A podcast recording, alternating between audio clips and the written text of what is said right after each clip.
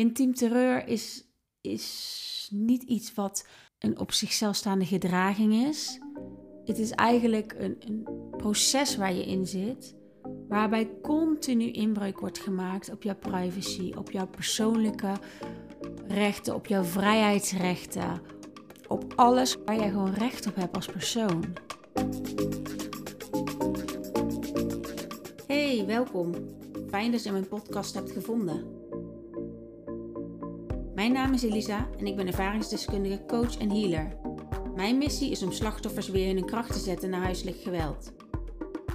In deze podcast neem ik je mee in de complexe dynamiek van huiselijk geweld en zal je merken dat huiselijk geweld niet alleen bestaat uit fysiek geweld.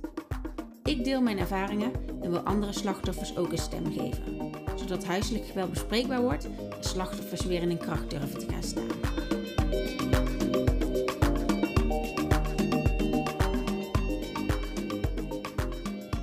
Leuk dat je weer luistert. Vandaag een aflevering over intiem terreur.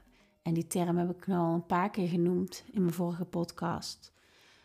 Dus leek het me een goed idee om daar wat uitgebreider op in te gaan. De term intiem terreur komt eigenlijk uit het Engels coercive control. En daarmee bedoelen we eigenlijk dat het een vorm van partnergeweld is, die zich vooral kenmerkt door een patroon van controle en dwang. Je moet hierbij uh, bijvoorbeeld aan denken aan isoleren, iemand vernederen, intimidatie, fysiek geweld hoort er natuurlijk bij, seksueel geweld. Maar het kan ook bijvoorbeeld zo zijn dat je financiën beheerd wordt of dat je daar geen eigen beheer over hebt. Dreigementen, dat soort dingen. En intiem terreur was voor mij eigenlijk heel lang een term die ik niet kende. Eigenlijk sinds ik dit werk doe, als ervaringsdeskundige en coach, en me ben gaan verdiepen in de hulpverlening, in het wereldje achterhuiselijk geweld, in welke hulpverleningsinstanties deze vrouwen helpen, kwam deze termen steeds vaker voor. En toen ik daar mezelf meer in ging verdiepen, herkende ik zoveel dingen. En wat vooral ook een heel belangrijk teken is van intiem terreur, is eigenlijk dat het niet stopt wanneer de relatie verbroken wordt. En dat is natuurlijk zeer ernstig. Want je hoopt natuurlijk als jij de relatie verlaat dat je vrij bent. Dat je kunt gaan en staan waar je wilt. En je houdt er geen rekening mee dat je ex-partner nog controle over je wil houden. En dit vaak ook nog lukt. Ik merk dat er steeds meer bewustwording is op deze dynamiek, die eigenlijk al in de relatie ontstaat. En ik lees steeds meer mensen die daarover schrijven, die daar hun, ideeën over delen, die constateringen doen. En ik las vandaag toevallig dat er ook een rechter was die uiteindelijk een uitspraak heeft gedaan in het voordeel van de slachtoffer. En dat betekent dat intiem terreur wel steeds meer terrein wint. Maar nog niet voldoende, want het wordt door een breed publiek van professionals wordt het gewoon niet herkend. En daar moet verandering in komen. Intiem terreur is vaak, en het wordt heel veel door mannen gepleegd, een manier om het slachtoffer te controleren, te domineren, te bepalen wat het slachtoffer doet. En als ik het betrek op mijn eigen situatie, waar ik in heb gezeten, dan zie ik nu ook dat de dynamiek van intiem terreur eigenlijk is dat iemand denkt dat jij zijn bezit bent. Je bent van hem. Hij bepaalt en ik zeg nu hij, maar ik wil niet alleen maar op mannen betrekken, maar het grotendeel is wel man. Hij wil bepalen wat er gebeurt met diegene. Hij wil controle uitoefenen op het slachtoffer. En als je nog in de relatie zit, zal je dit vaak misschien niet als zodanig intiem terreur aanmerken. Want je kent waarschijnlijk het woord niet. Je hebt er nog nooit van gehoord. Maar doordat intiem terreur ook nog wordt toegepast als je eruit bent, is er eigenlijk constante dreiging die het slachtoffer ervaart. Want het blijft maar komen. De ander blijft maar dingen verzinnen om jou te controleren, om dingen van jou gedaan te krijgen. En wanneer jij waarschijnlijk daar niet aan toegeeft, zal die weer met nieuwe dingen komen. En dat is eng. Dat is voor slachtoffers doodeng, omdat je iemand tegenover je hebt staan die heel onvoorspelbaar is. die altijd al onvoorspelbaar was in de relatie toen je met hem samen was. Intiem terreur is, is niet iets wat een op zichzelf staande gedraging is. Het is eigenlijk een, een proces waar je in zit, waarbij continu inbreuk wordt gemaakt op jouw privacy, op jouw persoonlijke rechten, op jouw vrijheidsrechten, op alles waar jij gewoon recht op hebt als persoon. Je hebt gewoon het recht om in vrijheid te leven. Je hebt gewoon recht om zelf keuzes te maken over jouw leven. Of dit nou in de relatie is of daarbuiten. Jij mag keuzes maken die voor jou goed zijn, die bij je passen, die jij wil maken. Maar bij intiem terreur is dit niet het geval. En zal de dader er alles aan doen om er maar voor te zorgen dat hij jou beperkt in de dingen die jij wil doen, de dingen die jij kan doen. En om een paar voorbeelden te noemen, en dan neem ik er een paar die ik zelf heb meegemaakt. En ik heb daar misschien op mijn vorige podcast ook over gesproken. Ik werd bijvoorbeeld op het einde van mijn relatie beperkt in de kleding die ik aan mocht doen. Ik had bijvoorbeeld een jurkje waar een tekst op stond. Dan moet ik even goed nadenken. Iets van Bad Girls Club of zo. Iets in die zin. Grote letters, zwart jurkje, niks, niks seksies. Gewoon een simpel zwart jurkje met de tekst op de voorkant. Die mocht ik niet meer aan. Want de tekst zou te uitlokkend zijn voor mannen. Ik vroeg daarmee om aandacht. En hoe bizar ik het nu vind klinken en hoe erg ik ervan overtuigd ben dat ik nooit meer zo'n relatie wil waarin iemand mij ontzegt iets aan te doen op basis van een tekst op een t-shirt. Ik luisterde ernaar. Ik deed wat hij mij vroeg. En waarom? Waarschijnlijk bang voor de consequenties, maar ik was inmiddels ook zo gewend om hem te pleasen dat ik het maar gewoon deed. En zo kunnen er hele kleine, simpele dingen op een gegeven moment insluipen, waarvan je je pas later bewust wordt dat een dader op die manier controle over jou probeert te houden. Is dit op zich een heel klein voorbeeld, maar ik heb zelf ook meegemaakt dat me een vakantie geweigerd wordt. Dat ik geen toestemming krijg, moedwillig, tegenhouden, dat ik op vakantie ga. En zoals de situatie nu is, heeft hij de toestemming van mijn zoontje ingetrokken. Mijn zoontje volgt psychologische behandelingen voor zijn trauma's. En op het moment dat hij ontdekt dat ik voor mezelf ben begonnen, als ervaringsdeskundige en coach, trekt hij nog geen twee weken later de stekker uit de hulpverlening van mijn zoontje. Dus mijn zoontje kan niet meer naar de psycholoog. En als je je dan afvraagt, hoe kan een vader dat doen? Kan ik je vertellen, hier is alleen maar één verklaring voor. En dat is mij als moeder willen duperen. Controle over mij uitoefenen. Wraak nemen op mij. Domineren van mij. En ja, ten koste van zijn bloedeigen kind.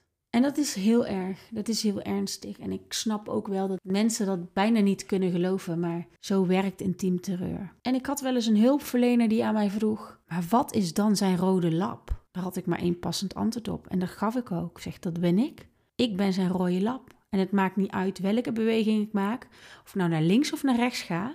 Zolang hij niet degene is die bepaalt welke kant ik op ga, zal hij mijn leven zuur maken. En dat is precies wat daders met intiem terreur willen bereiken. Ze willen de controle vasthouden. Ze willen bepalen wat jij doet. En bovenal zijn ze heel erg, hoe zeg je dat? Ze zijn afgewezen door jou als je de relatie verlaat. En dan kunnen ze gewoon vaak niet verkroppen. Waardoor die controledrang van hun nog heviger wordt. Want ze, ze dreigen de controle te verliezen. En jij was alles wat ze hadden om die controle op uit te voeren. En jij maakt je steeds meer los uit die greep.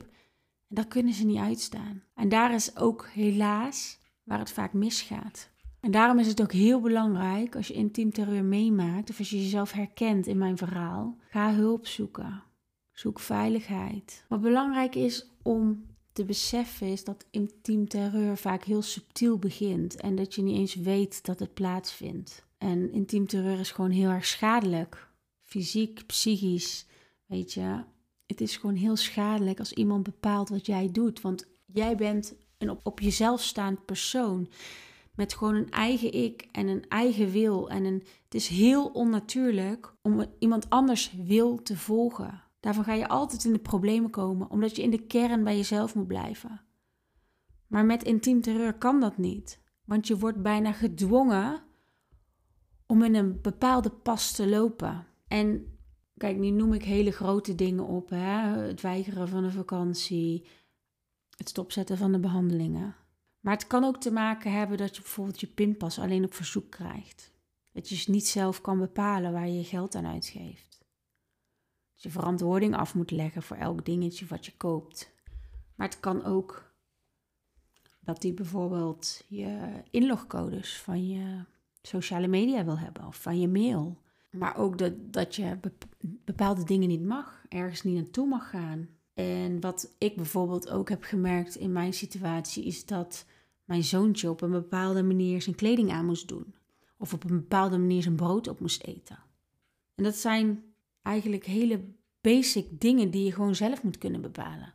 Wat ook nog een hele ernstige kan zijn, is dat je op een bepaalde manier gedwongen wordt tot intimiteit. Terwijl jij daar helemaal niet, geen behoefte aan hebt op dat moment. Dus wees ervan bewust dat wanneer je in zo'n relatie zit, in zo'n toxische relatie, en er worden dingen van jou verwacht die jij eigenlijk liever niet wil, en dat je onder druk gezet wordt, en dat je het gevoel hebt dat je niet kan weigeren, dat dit vormen kunnen zijn van intiem terreur. Als je eruit bent en, het, en je hebt nog te maken met intiem terreur, dan kan het natuurlijk ook zijn dat je heel angstig voelt. Dat je bent bang. Hij probeert controle te houden terwijl je eigenlijk in vrijheid zou moeten kunnen leven. Dat is heftig. En intiem terreur zal niet meteen ontstaan. Wat een dader doet, die hè, controleert, domineert, manipuleert, die zal altijd eerst een soort honeymoon fase opstarten. En dat houdt eigenlijk in dat de slachtoffer wordt ingepalmd, verleid wordt. En wat je vaak ziet bij plegers van intiem terreur is dat ze heel snel willen samenwonen of willen trouwen, zodat ze je kunnen isoleren. Wat daders van intiem terreur ook vaak doen, is dat ze je proberen isoleren van vrienden en familie. Ze zullen vaak negatief praten over de mensen om je heen. Eigenlijk concluderen ze dat niemand goed genoeg voor je is. En ze zullen dan ook steeds meer druk uitoefenen, zodat jij afstand gaat nemen van de mensen om je heen. Zodat eigenlijk de dynamiek van de controledwang nog groter wordt, want jij hebt minder uitwegen om naartoe te vluchten. Dus wees alert. Wees alert als je het gevoel hebt dat jij banden moet gaan verbreken met de mensen om je heen. Dit is ongezond gedrag. Als je een liefdevolle relatie hebt, dan zal een ander je nooit dwingen om keuzes te maken in vrienden of familie. Dan zal de ander altijd respect hebben voor de mensen om je heen. Of die ze nou wel of niet mag. Zorg er dan ook voor dat je nooit afstand doet van de mensen die belangrijk voor je zijn. Het kan ook zijn dat, die heb ik ook wel eens gehoord, dat een partner gesprekken gaat afluisteren of je WhatsApp gaat volgen. Want je kan bijvoorbeeld ook een desktop versie je WhatsApp daarop plaatsen, zodat hij gesprekken mee kan volgen. Er is gewoon zoveel wantrouwen van de dader naar jou toe, dat hij het nodig vindt om jouw privacy continu te schenden. Maar ook filmopnames maken, zonder dat jij het weet, of misschien zelfs al wel dat je het weet, maar filmopnames maken, geluidsopnames maken. Om alles maar in de gaten te houden, tracking devices onder je auto leggen. Het kan allemaal. En het kan zijn dat hij, daar niet een, dat, hij dat niet eens onder stoelen of banken schuift. Het kan gewoon zijn dat hij dat gewoon mededeelt en dat je dat gewoon hebt te slikken. Alsof het de normaalste zaak van de wereld is. Maar dat is het dus niet. De boodschap is eigenlijk, als ze dit gaan doen, ik heb controle over jou. Wat ook vaak is, is dat ze je vernederen naar beneden halen. Alles om maar die controle op jou te houden. Wat vaak ook gebeurt, en nu wil ik daar niet helemaal heel diep op ingaan, omdat ik het vrij stereotyperend vind. En er, er bestaat al een best wel groot oordeel dat vaak vrouwen die financieel afhankelijk zijn van hun partner en dus geen werk hebben, slachtoffer zijn van huiselijk geweld. Dit wil ik meteen wegvagen, want dit is gewoon niet zo. Huiselijk geweld komt in alle lagen van de bevolking voor. Het wordt alleen wel een probleem als jij heel erg afhankelijk bent van je partner en dus geen werk hebt. Dat je dan zodanig geïsoleerd wordt, omdat je dan echt de taken in huis op je gaat nemen. Je krijgt echt die man-vrouw rol die van oudsher is ingeprent, word je ingeduwd. En dan, dan zit je nog dieper in dat web. Want je komt bijna niet meer buiten de deur. Dus dat is wel een moeilijke dynamiek. Maar dat wil niet zeggen dat huiselijk geweld alleen maar voorkomt bij vrouwen die niet werken. Maar het is wel een manier om nog extra controle uit te oefenen.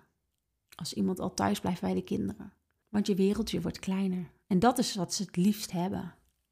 En je zult dan ook misschien zien dat je het huishouden niet goed genoeg doet. Dat er altijd commentaar is op alles wat je doet. Dat het nooit goed genoeg is. Dat je dus extra moet gaan poetsen of extra moet gaan schoonmaken. Maar er kunnen ook dingen gebeuren zoals dat hij bepaalt wat je eet, of hoeveel je slaapt, of hoeveel tijd je ergens doorbrengt. Of je kunt het zo gek niet bedenken. Kan ook dat iemand je bijna een soort van dwingt om op je calorieinname te letten.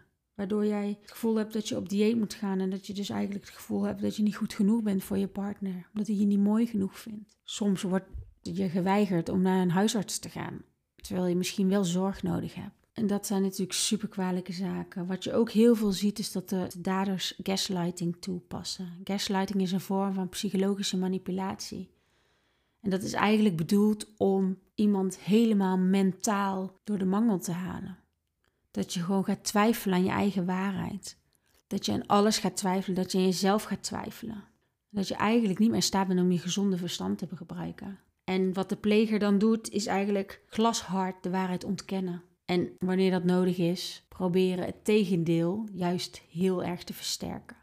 Zodat je daarin gaat geloven. En zodat je gaat twijfelen. Uiteindelijk kan ook een vorm van dwingende controle zijn. Hè? Is je bedreigen, chanteren, om dingen gedaan te krijgen. En in mijn optiek, en dat is natuurlijk helemaal niet vergelijkbaar, maar ik zie het dan meer als een dader de zin niet krijgt. Gaan we weer terug naar die vroegere tijd. Naar die tijd waarin een, je als tweejarig kind je zin niet kreeg.